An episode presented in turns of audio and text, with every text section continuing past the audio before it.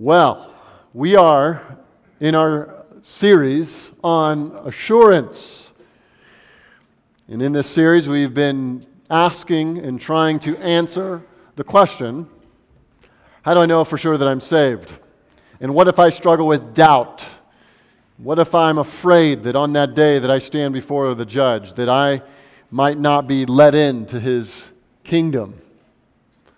How do we deal with these things? And I have experienced over the last few weeks, having preached these sermons and gotten feedback, that this is a far more uh, usual and common situation where we have believers who understand the gospel, know the truths there, understand the sound doctrine. There's not any doubt about who God is or his love or his salvation and what he accomplished on the cross. There's no doubting that God is a Savior, that Christ is a Redeemer, that he actually died and rose again. None of those things are doubted.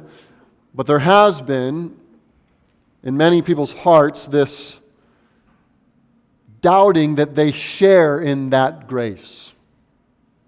Or this lingering and maybe way back in your mind, this thought that maybe I'm not right with God.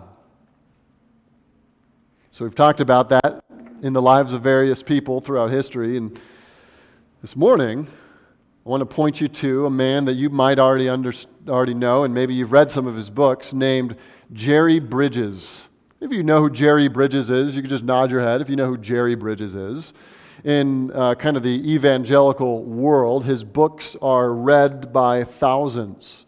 He's written over a dozen of them, classics like Trusting God, like The Pursuit of Holiness, or The Discipline of Grace. He's written fantastic books. If you ever were in a relationship with a person that you felt you could help spiritually and you thought, hey, maybe I could read a book with this person, uh, Jerry Bridges would help you out. He's written such helpful classic books that are great for Christians who want to grow in sanctification, to pursue holiness. Now, one of the reasons I think Jerry Bridges is so effective and powerful in the books that he has written is because he has struggled mightily with his own faith. Again, not that he doubted the things about God, not that he doubted the truth about Christ, but that he doubted he was in himself truly believing and truly saved and regenerate. He tells stories of how he was so convicted about the depths of his own sinfulness that he felt there's no possible way that I could be right with God. In his book, The Pursuit of Holiness, he tells a story about how early in his Christian life he was leading a Bible study on Monday nights. It was at a military base about an hour from where he lived.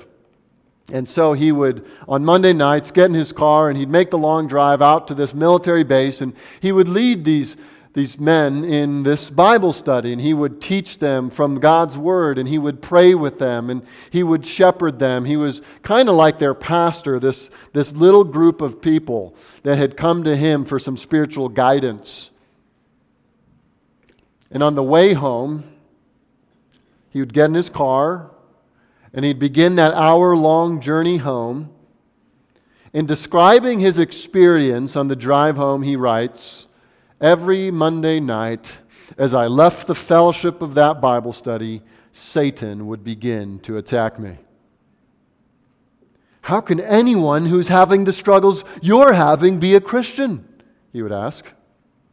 I began to fight him by resorting to an old gospel hymn, which begins, Just as I am, without one plea, but that thy blood was shed for me, and that thou bidst me to come to thee, O Lamb of God.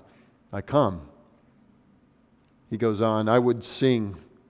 I would sing through that hymn. And by the time I finished, I would be praising God for his salvation given freely to me through Jesus Christ.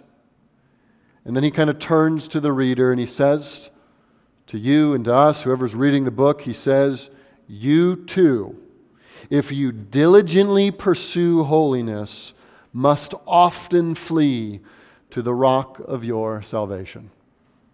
If you're a Christian, you know that's true because you've made that flight to the rock of your salvation.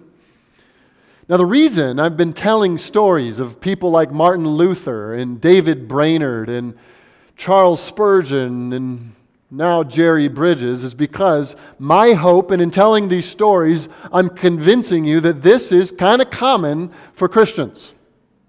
That if you've been someone who has felt some of these questions lingering, bubbling up into the surface of your heart, that you might say, Well, I'm not alone. In fact, this room, I'm sure there are more people than you think that have those questions and have faced those doubts. And if not right now, those doubts maybe not are currently at the forefront of their mind. I'm sure they've faced them in the past.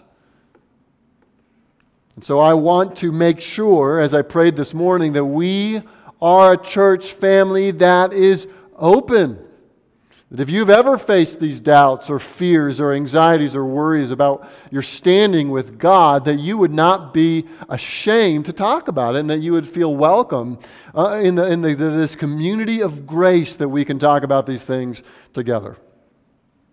Well, this morning I want to focus on one particular aspect of our fight for assurance. I want to focus on the reality that most of the time, when we lack assurance, the reason is because we have believed some lies. I want to talk about the lies we believe. I want to talk about those lies that are kind of like acid to the assurance. They, they maybe come in unnoticed, they maybe slip into your heart, slip into your mind, and they begin to corrode your sense of confidence that you're right with God. Some of these lies are baked into our systematic theology. Sometimes we believe things that are actually going against our assurance. We might believe that we are not supposed to have assurance. We might believe that God wants to keep us guessing so that we'll be motivated to just work harder and work harder and work harder. There are some systems that believe that. Uh, many of us, it's not that. We have sound doctrine. We, we believe the right stuff. We are committed to Scripture. But somewhere in the unarticulated back of our mind, we have this propensity. It's more of a reflex of the heart to doubt. We slide into these lies unintentionally. We believe them without articulating them. And I want this sermon to kind of function like a flashlight. We're going to take the flashlight of these biblical truths, we're going to shine it on these statements, and we're going to see if we have in our hearts grabbed hold of some of these unhelpful lies. I want us to see, and I wonder if as we go through four lies that we believe that affect our assurance negatively, I wonder if some of you will go, That's me. That's what I do. I've gone there. I've believed that. And here's the thing what, what are the most effective lies? Which, which are the most effective lies that tend to get a place in people's minds? Is it the obvious stuff? Is it the stuff that's just right out there? It's patently not true? Of course not. Poison is most effective when it's served to you on a silver platter in a beautiful meal that you would love to eat up. A hook is most attractive when it's got the bait all around it and that bait looks really tasty. And so it is with the lies that we believe. Each one of these lies sound very close to being true. In fact, I'm going to read some of these lies as we go through the sermon, and I wonder if some of you will go, Oh, yeah, I believe that. What's so wrong with that? You might even hear and go, Yeah, that's true, of course. Yeah, that's what I've always been taught. And I want to show us through Scripture that there are lies that we have taken to be true that if we let sink into our hearts, they will absolutely strangle your assurance. I want to jump right in. And what we're going to do in this sermon, just up front, we're going to take communion at the end of this sermon because one of the things I want to end with is that the solution to assurance is Jesus Christ. Okay, we're gonna, we're gonna, I'm going to get that out now, and then we're going to come back and hit that again. But the solution is not you looking deeper within, but looking outward to Jesus Christ. And then we're going to corporately remember the finished work of Christ as we take communion. And so let's look at some of these lies. Here's our first one lie number one Jesus loves us, but the Father is against us. Jesus loves us, but the Father is against us. In the early church, there was a man called Marcion. He was recognized as a heretic by the church because he was teaching something that was patently not true, but he had a following. What did he teach? Marcion taught this. He didn't like the God of the Old Testament. He didn't like how harsh it seemed. He felt that the God of the Old Testament was not a God of grace, not a God of love. He was an impatient, rash God. And so Marcion decided to conveniently remove the Old Testament from his Bible. He only wanted to focus on Jesus. Jesus is gracious. Jesus welcomes sinners. Jesus is what I like. I don't like the God of the Old Testament. I don't like the Father. The Father is against us. The Son comes to save us from the Father. That was what he taught. The Old Testament God was not someone you wanted to worship, but you could worship Jesus. That was his heresy. The church identified it and dismissed him. And I don't think any of you are sitting here going, but no, I think Marcion was right right? None of you are doing that, but here's what I do think is true. That maybe lingering deep down in the back of our minds, we have this idea that the Father doesn't quite love us like the Son does. That the Father is unwilling, but he could be persuaded by Jesus to tolerate you. I think this even starts to work our way into some of the ways we share the gospel. Think about this God the Father was going to destroy you for your sin until Jesus stepped in and said, No. Is that not how some of us have maybe thought about the gospel? That God is like this angry father who just wants to mete out judgment on the sinners. And big brother Jesus enters the picture and says, No, no, no, no, no, no. No, no, Father, you can't do that. And the father goes, Okay, fine. What are you going to do to make sure that I don't punish them? Oh, I'll do anything. I'll go to the cross. Okay. And there the father is, unwilling, but okay, I can do this as long as you fix their problem, Jesus. I think that's actually more common than you might think. I think it actually lingers in many minds that the Father actually doesn't love us very much, and that the only reason He loves us is because of what Jesus did, and Jesus somehow manipulated the Father to get Him to look at us differently. I want you to turn in your Bibles to Romans chapter 3, and we're going to debunk this. Is the Father against us? We see that the Bible is very clear about the wrath of God. Okay, we're not against that teaching. The Bible is so clear that God will punish sin and sinners. We want to be very clear that Jesus entered his creation to take upon himself the wrath of the Father so that it would not fall on his children. Yes, we believe that, but I do not want you to believe that the Father and the Son are opposed to each other and somehow the Son's got to wrangle these people from out of the Father's wrath in order to save them. Romans chapter 3, look at verse 23.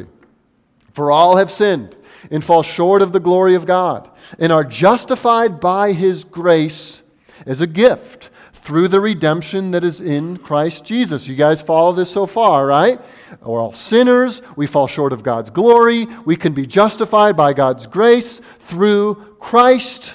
Verse 25, watch this. Whom God put forward as a propitiation by his blood to be received by faith. God put Christ forward. Who put Christ forward? The Father. In other words, the Father sees sinful humanity and responds in grace by sending His Son. Turn your page to go to chapter 5 in Romans. We looked at this last week, but I want to reiterate it because you go to chapter 5, verse 8, and this is talking about the accomplishment of Christ on the cross, the great demonstration of love. And look at verse 8. But God, that is, the Father shows his love for us in that while we were still sinners, Christ died for us. Do you see the logic here? It doesn't say, but Christ shows his love for us in that we were still sinners. Christ died for us, although certainly that would be true. Christ's death is a demonstration of his own love for us, but it says God the Father loves us. God the Father loves us so deeply that he sent Jesus Christ to die, and the Son went willingly on the mission of the Father to redeem his people. It doesn't say, again, notice the logic. It doesn't say that Christ died for us, then God was persuaded to love us. It says the Father loved us. He loved his people and wanted to save his children. And that's why Christ came. And the death of Christ on the cross is a picture of the love of the Father and, of course, the Son. But don't miss the Father has sent the Son to save sinners. See, see, this is so important. It's the Father who moves with compassion for you. It's the Father who wants to save sinners. God is described as a Savior. God is described as one who does not desire that any should perish. Sinclair Ferguson, in his fantastic book, The Whole Christ, bit technical at times, but fantastic. He says this about this very issue. He says, The subtle danger here should be obvious. If we speak of the cross of Christ as the cause of the love of the Father, we may imply that behind the cross and apart from it, he may not actually love us at all.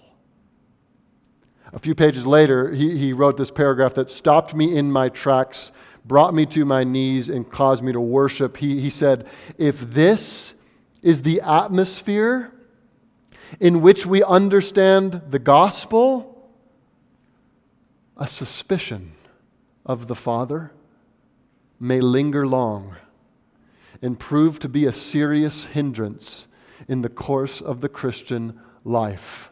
While often dormant in our souls, from time to time, the thought will erupt that perhaps the Father Himself, in Himself, does not love us like the Son does. Such a disposition leads to a spirit of suspicion and even of bondage and not one of freedom and joy. I had to repent after reading that of how frequently I have put the Father against the Son, that I have thought that the Father only loved because of what Jesus did, that there was not an inherent love. But the Bible clearly teaches that the reason the Son came was because of the inherent love of the Father that the Father is filled with love for his people. What do you think the Father is like? Are you suspicious of the Father's love for you? Do you at times think that the Father does not love you like Jesus does? It's completely true that our sins had to be forgiven by the death of Christ. It's completely true that those outside of Christ who are not trusting in Him will face God's righteous judgment. But it's not true that the Father was against us and the Son was for us. Now, if we go down that road, if that lie is taking root in our hearts and minds, here's some of the things it will do to you. Here's some of the ways you know you might believe this lie is that you think that God the Father is naturally stingy. He's not generous. He withholds support from you. There are sometimes he will not provide for you, though you know you need provision. You might feel that God is that way, that you might be going through very difficult situations, but you feel that God will abandon you during those times. It's the suspicion of the Father's love that is at the heart of so many of our anxieties. And some of us are, are, are thinking that God's up there with this eagle eye looking down at all of the details of our life. And He's trying to point out all the, the technicalities that can disqualify us. I was reminded as I was studying for this, this is uh, a silly example, you might say. Willy Wonka and the Chocolate Factory. You seen this movie? The old one, not the weird new ones, the, the old one. At the end of the movie, they come up to Willy Wonka and they've won, right? They've, they've, they've done the thing, they've earned the prize, they get the lifetime supply of chocolate. And the grandpa goes, Hey, Willy Wonka, where's the prize? Uh, how do we get the prize? Remember how Wonka replies? You don't get it. You broke the rules. They're, they're shocked. They go, What rules? What, we, didn't, we weren't told there are any rules. What, what rules? And Wonka replies, Under Section 37B of the contract signed by him, it states quite clearly that offers shall become null and void. If you can read this all for yourself. And he holds up this thing. It's got all this tiny print. And he goes, basically, on the existence of this technicality, and because of this one thing you did, you don't get the prize. And that's how the movie ends. They walk out like, What? Based on this technicality that was never explained, you're not going to give me the prize? And sometimes we Christians think that God is like that. He's got some technicality somewhere. And we're going to come to heaven, and He's going to go, Oh, yeah, you forgot this one little part. Let me, let me show you. You, you. you thought that faith was enough. You thought that this was right. You thought this, but there's this one technicality that you thought. Almost as if God is just looking for a way to withhold from you. And God is not that way. He is generous, He is kind, He is a Savior, and He loves to save sinners. Don't believe the lie that the Father is against you. Don't believe the lie that the Son and the Father are opposed. You come to the Father through the Son, Jesus Christ. And if you're not a Christian, you can do that right now by placing your faith in Jesus Christ, turning from your old life, turning from your self righteousness. You could trust in Jesus Christ, and you will understand afresh the great depths of the love of the Father for you. But don't believe the lie that He is against you. Lie number two. I must repent before I can come to Jesus. I must repent before I can come to Jesus. You say, wait a second, repentance is part of the gospel. Didn't Jesus teach repentance? Jesus' first sermons, you could say, were repent, the kingdom of heaven is at hand. Is repentance an appropriate uh, response to the gospel? Absolutely, without question. Does God call for re- repentance? Absolutely, all throughout Scripture. Is repentance a part of the gospel? That if you remove repentance, it is no longer the gospel? Yes. A gospel without repentance is a false gospel. But listen to how I phrase the lie. Did you catch it? I must repent before I come to Jesus. And the reason that's a lie is because it convinces people that they must clean up their act before they're welcome to come to Jesus. And there are people who come to church because they're trying to do this very thing. They're coming because they know that this is the good thing for them to do. They need a little more Jesus in their life. They need a little more Bible in their life. They need a little more church in their life. And maybe if I do enough Bible, do enough church, do enough worship, have enough of this religiosity stuff going on, then I'm clean and then God will accept me. Then I've repented enough and Jesus will accept me. And that is a lie from Satan because nowhere does God call people to clean themselves up first and then He will accept them. He calls them, if they want to be clean, to come. Repentance is coming. So you come with your filth and you come with your burdens, you come with your sin, and you come to Jesus. And Jesus, it was said of him that this man eats and drinks as with sinners. It was said of Jesus that this man receives them. You come into Jesus' presence with your burdens, and He washes you clean. The very act of coming to Him by faith is repentance. It is not something you do before you come to Jesus. Go to Luke 15. We have to see this in Scripture. The parable of the prodigal son. This is a fantastic illustration. Uh, let's start in, in verse 17. He comes to himself, this prodigal son who had wasted all the father's inheritance. He'd, he'd in his mind, broken the relationship with his father. He'd gone off to this far country. He'd wasted so much of his life. And he goes, All right, I got to go back to my father. It says he's come to himself. He says, Listen to this How many of my father's hired servants have more than enough bread, but I perish here with hunger? I will arise and go to my father, and I will say to him, Now listen, he's about to give his speech, right? His I'm sorry speech. So, okay, I got to. I got to you know, say something to him to get back in his good graces. He's not going to receive me, so I got to come up with something to say to him. Look what he says. I will say to him, Father, I've sinned against heaven and before you. I'm no longer worthy to be called your son. Treat me as one of your servants, one of your hired servants. Now, that's not him saying it, that's him rehearsing what he's about to say essentially, you can imagine him thinking, okay, he's not going to receive me as a son. That's, this is what the servant's thinking, or the, the son is thinking. He's not going to receive me as a son. I've blown that, okay? I already blew that one. But he might receive me as a servant. And I might, it, it might be that I go and I serve and I serve and I, I do enough, and then maybe like I can be part of the family again. Maybe I can earn my way back in.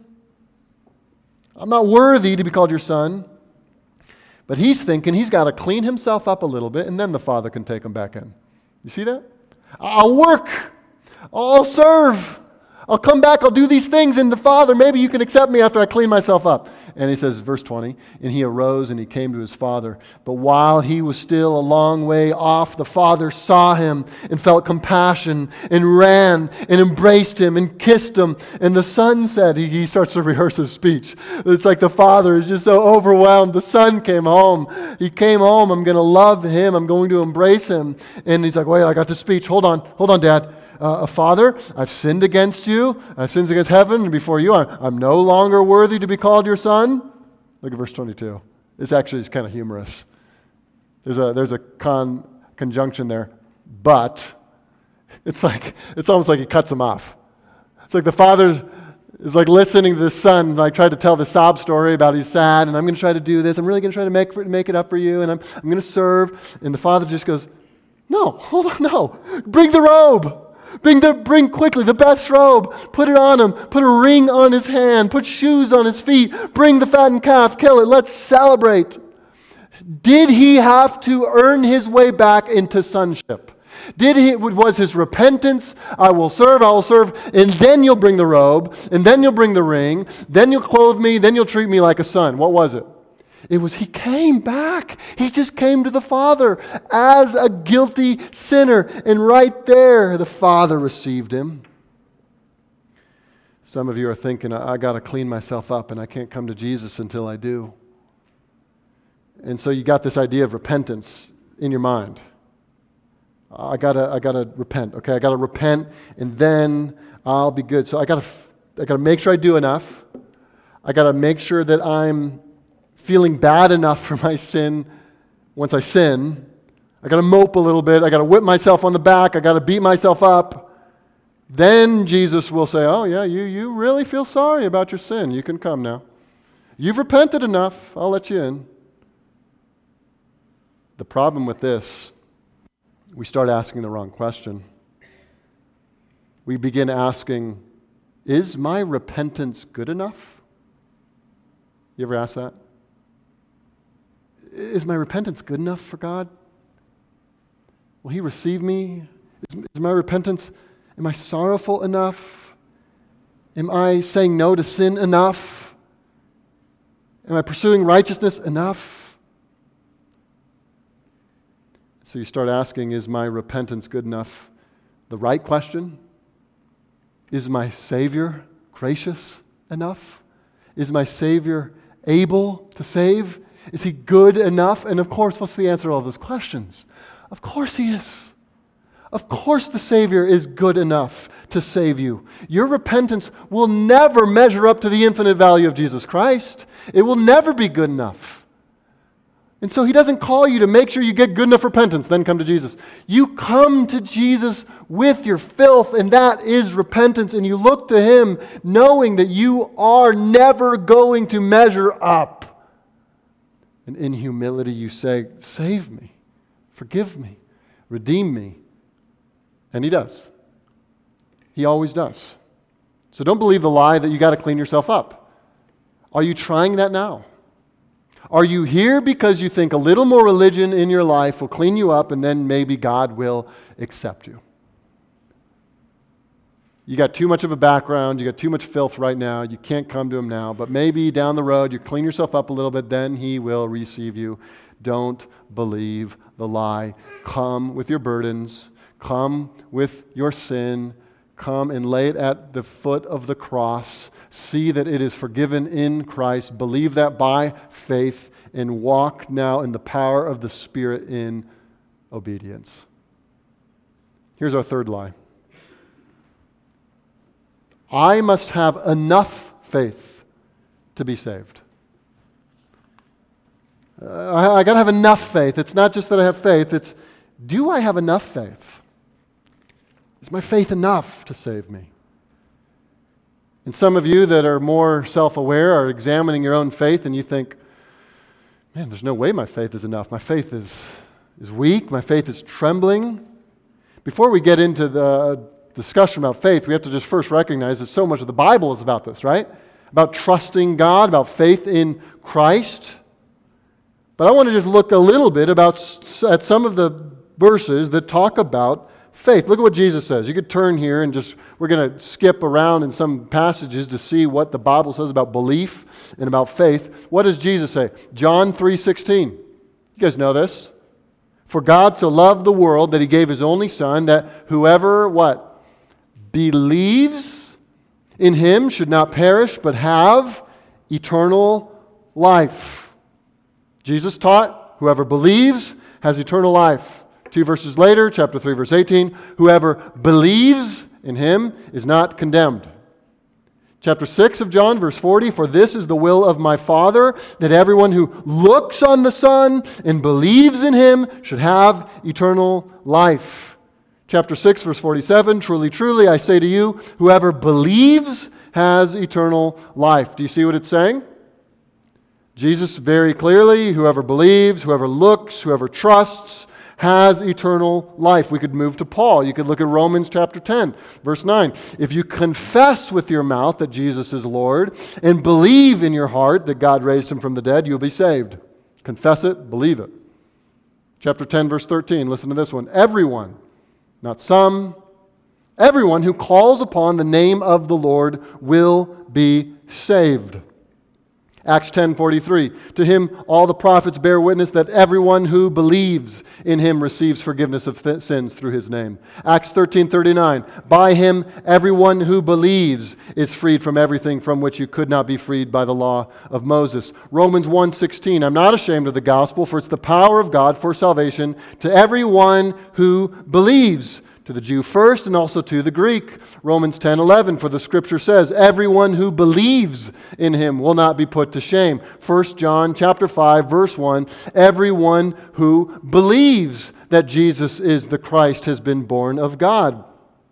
Could, we could keep going. Do you guys get the point? What is it saying is required for eternal life, for salvation, for the new birth? Belief. Believe upon Jesus Christ. That's what it's saying.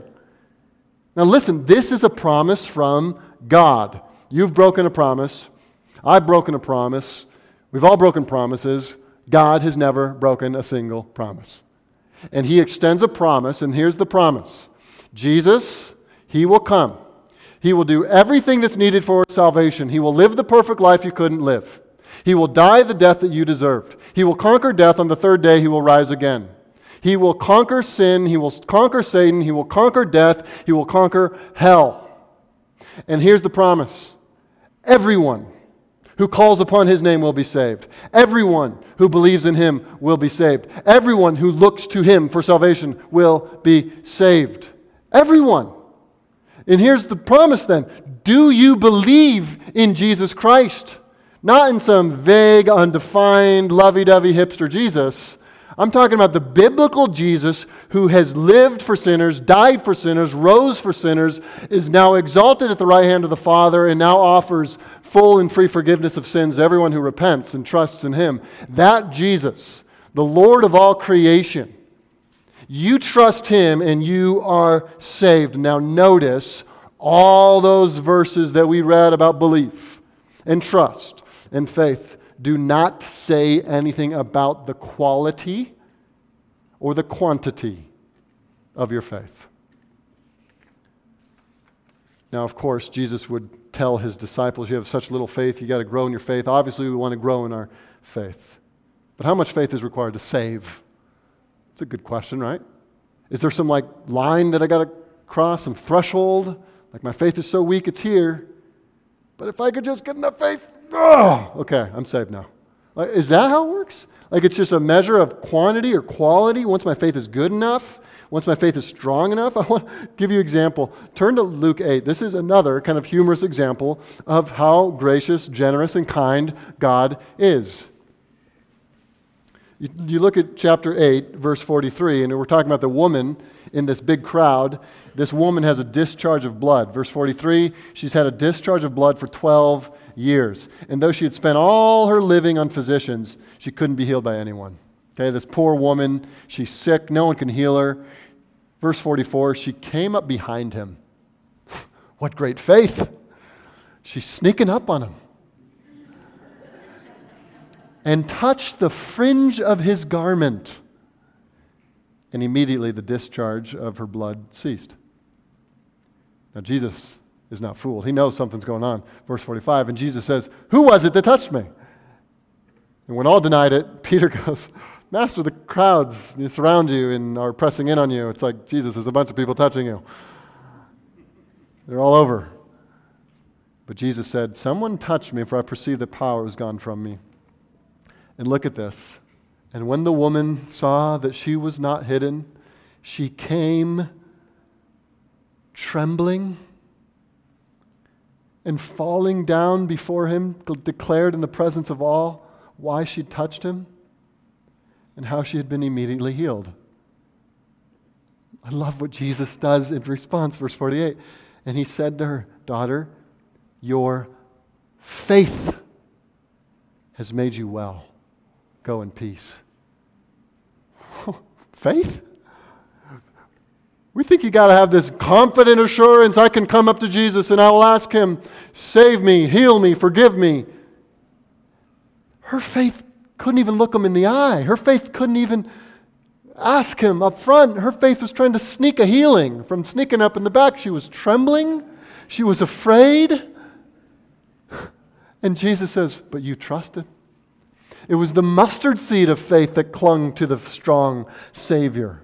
Think about another example the thief on the cross. Entire life devoted to rebellion and sin. He has no good works to show for himself. His faith is the faith of a desperate, dying man on a cross. And that little grain of faith, he cries out, calls out to that one on the cross next to him in hope that maybe he could save. And Jesus says, You'll be with me today in paradise. The faith was enough to save. There's no fine print here. You got to get a certain number of faith. You got to get this degree of faith. You got to get this quality, this, this quantity of faith. No, it's faith alone. It's just the belief. It's the mustard seed. It's believing in Jesus Christ.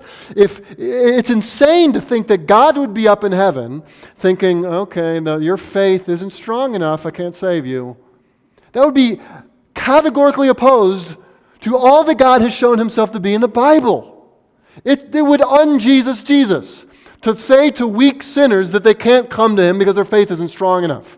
If you have doubted your own faith and you've thought, oh, I, I am so weak in my faith, if it's true faith, if it's legitimate faith, not dead faith, we'll get to James 2, because some of you are wondering about James 2, and we'll get there in the coming weeks. But if it's genuine faith, it doesn't matter how small. If you believe in the promises of God and you're trusting Jesus to be your Savior, rest assured you are saved. That is the promise all who call upon him, all who believe. I want to say again if you're struggling in this area, this is what you're going to be tempted to do. You're going to hold your faith in your hand And you're going to be looking at it from every possible angle. Is it strong enough here? Is it strong enough when I do this? Oh, my faith is so weak here. Oh, how can I increase? Where are all the ways I need to increase my faith? You're going to be looking at it in every possible perspective to try to figure out how can I grow my faith? How, it's not good enough. My faith isn't strong enough. My faith isn't going to save me. What can I do to increase my faith? That will never work. You know how you grow your faith? To grow in confidence? You stop examining your faith and you start examining your Savior. And instead of asking, is my faith strong enough? Is my faith alive enough? Is my faith real enough? Do I have enough of the faith? You say, is my Savior loving enough? Is my Savior willing to save? Has he conquered death? Is he alive right now? Does he save sinners? Yes, yes, yes, yes. That will grow your faith. Stop looking at your faith and look at the object of your faith. Stop staring at whether your faith is strong enough and start staring at the strong Savior. You will not grow by staring at faith. You will grow by staring at Christ. I don't know if, if there's any better way to describe all that this series is about. You will grow by staring at Jesus Christ and developing a personal relationship with Him and you will not grow more confidence by self examination. Many of you have tried that. I have too. It will lead you to despair because you will never measure up. But look to Christ. Our last lie, very similar, but from a different angle. Lie number four if I struggle with sin, I cannot be saved. Some conversations about assurance go like this I'm struggling with assurance. Why are you struggling with assurance? I, I, I'm still sinning. And I sin in this particular way. I still do this. I've done these things. It really is a question we ought to ask ourselves. What should a Christian expect in this lifelong sojourn here on earth? Should you expect an increase in the battle, the spiritual warfare that you're waging as you grow older against your sin? Or should you expect a decrease? It's an interesting question. Talk about that later over lunch. But many passages in Scripture make it very clear that you will not overcome sin entirely in this life. 1 John 1 8 if we say we have no sin, we deceive ourselves, and the truth is not in us. And if you're saying you have no sin, you're deceived. That's what the Bible says. Galatians chapter 5 verse 17. Listen to this, a description of what's going on in your heart. For the desires of the flesh are against the spirit, and desires of the spirit are against the flesh, and these are opposed to one another to keep you from doing the things you want to do flesh and spirit, spirit and flesh. When you are redeemed, you still have the old man that lives within you, the old flesh that is accustomed to living in disobedience, and you have the spirit, and those two forces are opposed. Listen, if you are a Christian, expect war in your heart.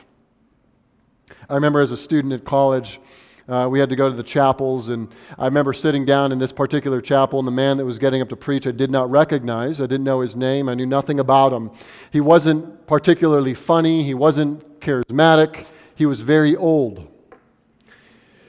And I remember thinking, I wonder what he's going to have to say that will be relevant to us college students. But he went up there with absolute confidence, and there was a weightiness to what he said, and he started his first words that I have not forgotten. I have forgotten the rest of what he said, but I have not forgotten this. He stood up and he said, If I were to choose one word to describe the Christian life, I would choose the word battle. And he went on to describe how Christians battle sin. And I remember thinking, look how old he is. He's still battling sin? Really? Like, don't you get to the point where you're not really doing that anymore? Like, you've overcome that. Like, now you're just cruising, you're coasting into heaven. That stuck with me. And it paved a way for me to understand how the Christian life really is. Listen, we will never, never, never stop battling if we are truly following Jesus against our sin. And if you are saying, My struggle with sin is an indication that I am not redeemed, think again. Your struggle with sin might be the very indication that you have the Spirit within you who is opposed to the flesh. Doesn't necessarily mean because you've battled sin that you are unregenerate and unsaved. I am not saying that it's unimportant. I am not saying that your struggle with sin doesn't matter. I'm saying that if you do have a struggle with sin, it does not necessarily mean you're unredeemed. It does mean you should probably talk to some people, get some help from the church family to walk with you through this. But you, if you're a Christian, should just prepare yourself for a lifelong war campaign against sin. In fact, one of the, one of the things I want to highlight, this is kind of off the notes a little bit. But for those of you who have walked in the Christian faith for many years, you're older than us, you're farther down the path than, than many of us are. One of the biggest ways that you can help and disciple and encourage a younger generation is to talk openly about your battle for holiness. Because it reminds us, young people, there's a long road ahead, and we need to stay faithful to what God has called us to do and be in our fight against sin. If you're struggling with sin, besetting sin that returns back again and again, you keep going to the cross. You keep remembering the gospel. And if those things aren't working, well, you know what else God has given you? A church family to bear your burdens. And if you're hiding, it is very hard to bear a burden for you. And the grace of God says that we are no longer defined by our sin. Our identity has been fundamentally changed. We are children of grace. And as those who are covered by the grace of God, we can come out, we can confess, and we can walk with each other through these difficulties. And those of you who are members of our church, this is one of your responsibilities, is it not? To help people cling to Christ who struggle with sin. I don't want to say that to imply that you don't struggle with sin because we all are. This is why we're here together, is because sin grows in darkness. Assurance, when it is in the dark alley of isolation, will erode. But assurance and faith is cultivated in community just as a preview or maybe a commercial. We're going to talk a lot more about that in detail tonight, so I'd encourage you to come back at 5. If you're struggling with sin, it doesn't necessarily mean you're not saved. That's not what the Bible teaches. It teaches that there is a war, there is a battle going on, and that you can keep looking to Christ and fighting the battle. And your job now is to get people involved in the fight with you so they can grow with you, that they can help you, and you can grow alongside them. Jerry Bridges, to revisit our example at the beginning of the sermon said to experience practical, everyday holiness, we must first accept the fact that God, in His infinite wisdom, has seen fit to allow this daily battle with indwelling sin.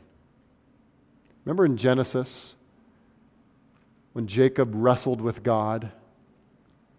And after he did, he walked with a limp for the rest of his life.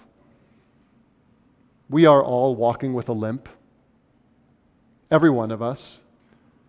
Some of us are really good at putting on a show when we come to church so it doesn't look like it, but we're all walking with a limp. And God has designed the church for us to come into each other's lives and help each other get through. You will not climb out of the pit by yourself. You need a family. You need a family. If you have hidden doubts, come out from the dark. Talk to people. And I guarantee there are people filling these chairs who would be thrilled to walk with you through a dark season you may be going through. Let me ask you have you believed any of these lies? Do you believe that the Father really loves you? Or are you somewhere deep down wondering, suspicious if the reason he loves you is somehow Jesus manipulated him to change his mind about you? Are you trying to clean yourself up before you come to Jesus? It's hopeless. Try sweeping the Sahara Desert with a broom, getting all that sand away. That's, what, that's your hope in trying to clean up yourself before coming to Jesus. Jesus can do it. Come to Him. That is repentance, is forsaking self reliance and looking to Christ. Are you worried that your faith isn't strong enough, deep enough, vibrant enough? You believe all the right things about Christ, about God, about His holiness, about your sin, about Christ's perfect redemption. You're just thinking, I don't believe it enough. Because uh, obviously, the way I live, it's my faith isn't strong enough. It's not the strength of the faith, it's the strength of the Savior. Look to Christ. And if you are struggling with sin and you've begun to believe the lie that Satan is telling you, that if you're struggling with sin, you certainly can't be a Christian, Stop looking at that lie and believing it. If struggling as a Christian or struggling with sin means you're not a Christian, then Martin Luther, David Brainerd, Charles Spurgeon, Jerry Bridges, and Paul are not Christians either. You walk in a long line of men and women who have fought their sin because life with Christ is battle against sin. Now, if you are particularly stuck in besetting sin, come out and let's get help and let's move forward. But don't believe the lie that you're hopeless because you've struggled with sin. And we're going to finish now with communion. Here's the wonder of the gospel it is finished. Right? It is finished. You don't have to wonder. You don't have to fear. You don't have to worry. The anxiety doesn't need to be there crippling your heart you can look to Christ by faith and be saved. And when we take communion, we are reminded that we are unworthy to come to the table, but Christ invites us anyway because we now know that our worth to God is not based in what we've done. He loves us in spite of what we've done. He's invited us in by the blood of Christ to be his sons and daughters. Focus on Jesus Christ. So, you who are weary and you who are burdened, and those of you sinners, those of you who are struggling, those of you who are trying to clean yourself up, whoever you are, in your repentance and by faith, you come to Jesus. He is your hope. Now, we believe that the table of communion is for those who have professed faith in Christ and have demonstrated that in baptism. So, we're going to invite all baptized Christians to partake of the communion table. The directions, just real quick Hans is going to come up and play Jesus Paid It All. During that song, feel free to make your way to the table and grab the elements. We had a, uh, we might not have enough cups. so there's some bigger cups over there. And if you're willing, husbands and wives, to share, you know, you take a sip and hand it to your spouse, grab one of those. For the rest of us, grab one of the small ones, and I hope you're gracious if you came up and there's not enough left for you. Uh, we do it every month, so come back next month. We'll sing Jesus Paid It All. After we sing that, we'll take the elements together, and we'll finish by singing Jesus Thank You. Would you join me in prayer? So, Lord, we confess again our unworthiness, but we look to Christ. We are not saved because we are worthy. We are not saved because we have great faith. We are not saved because we stopped struggling with sin. We are saved because the Father, in His amazing, abounding, wonderful love, has sent His Son to be our Savior. And so we cling to Christ. That is the foundation of our hope. So thank you for the gospel. In Jesus' name, amen.